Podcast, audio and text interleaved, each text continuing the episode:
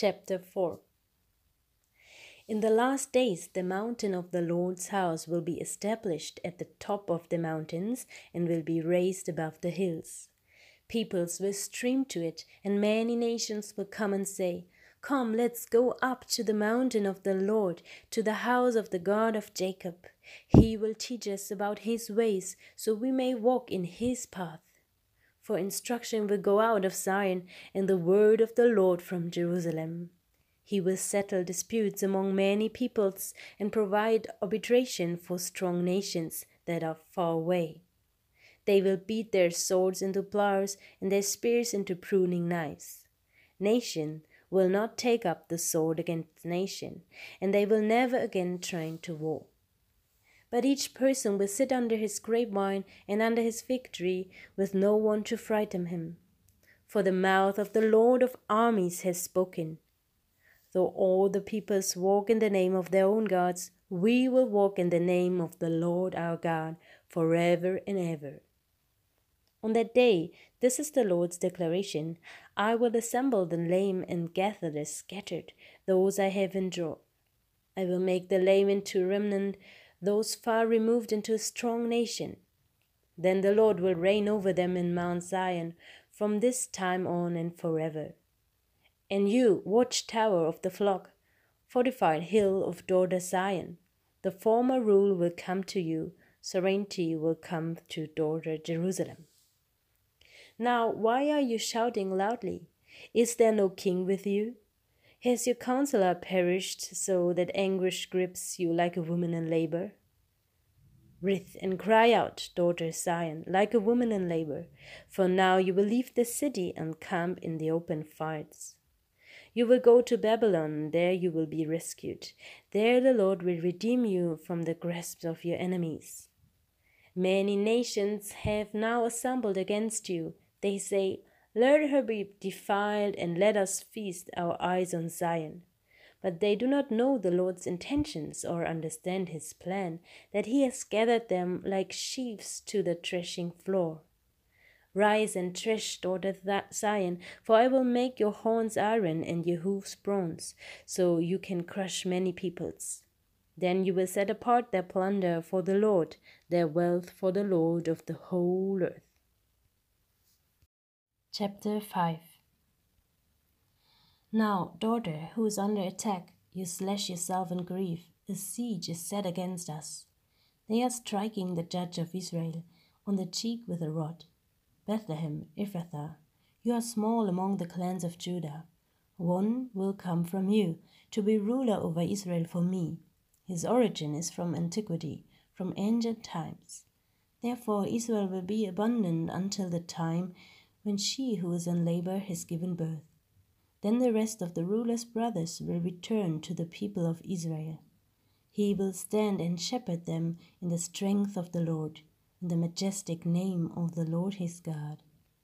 They will live securely, for then his greatness will extend to the ends of the earth. He will be their peace. When Assyria invades our land, when it marches against our fortresses, we will raise against it 7 shepherds, even 8 leaders of men. They will shepherd the land of Assyria with a sword, the land of Nimrod with a drawn blade. So he will rescue us from Assyria when it invades our land, when it marches against our territory. Then the remnant of Jacob will be among many peoples, like dew from the Lord, like showers on the grass, which do not wait for anyone or linger for mankind.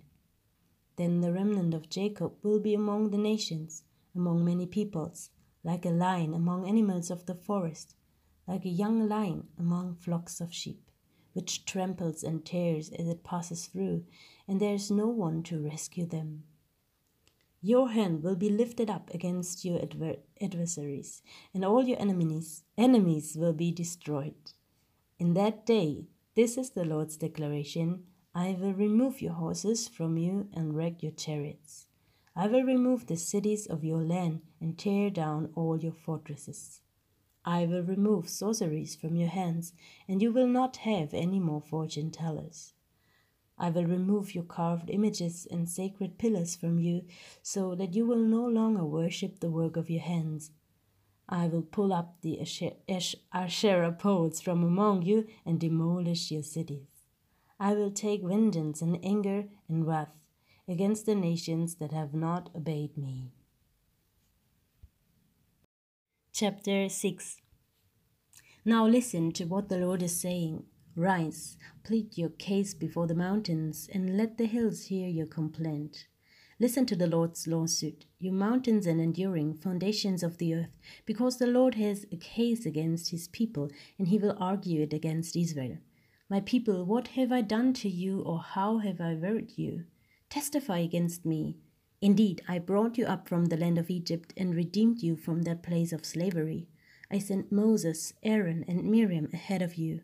My people, remember what King Balak of Moab proposed, what Balaam, son of Beor, answered him, and what happened from the Acacia Grove to Gilgal, so that you may acknowledge the Lord's righteous acts. What should I bring before the Lord when I come to bow before God on high? Should I come before him with burnt offerings, with year-old calves? What should the Lord be pleased with 1,000 of rams, or with 10,000 streams of oil? Should I give my firstborn for my transgression, the offspring of my body for my own sin? Mankind, he has told each of you what is good, and what it is the Lord requires of you, to act justly, to love faithfulness, and to walk humbly with your God. The voice of the Lord calls out to the city, and it is wise to fear your name. Pay attention to the rod and the one who ordained it. Are there still the treasures of wickedness and the accursed short measure in the house of the wicked? Can I excuse wicked scales or bags of deceptive weights? For the wealthy of the city are full of violence, and its residents speak lies. The tongues in their mouth are deceitful. As a result, I have begun to strike you severely, bringing desolation because of your sins. You will eat but not be satisfied, for there will be hunger within you.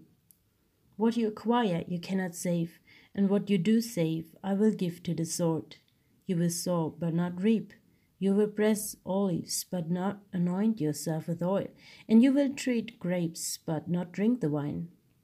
The stages of Omri and all the practice of Ahab's house have been observed. You have followed their policies. Therefore, I will make you a desolate place, and the city's resident an object of contempt. You will bear the scorn of my people.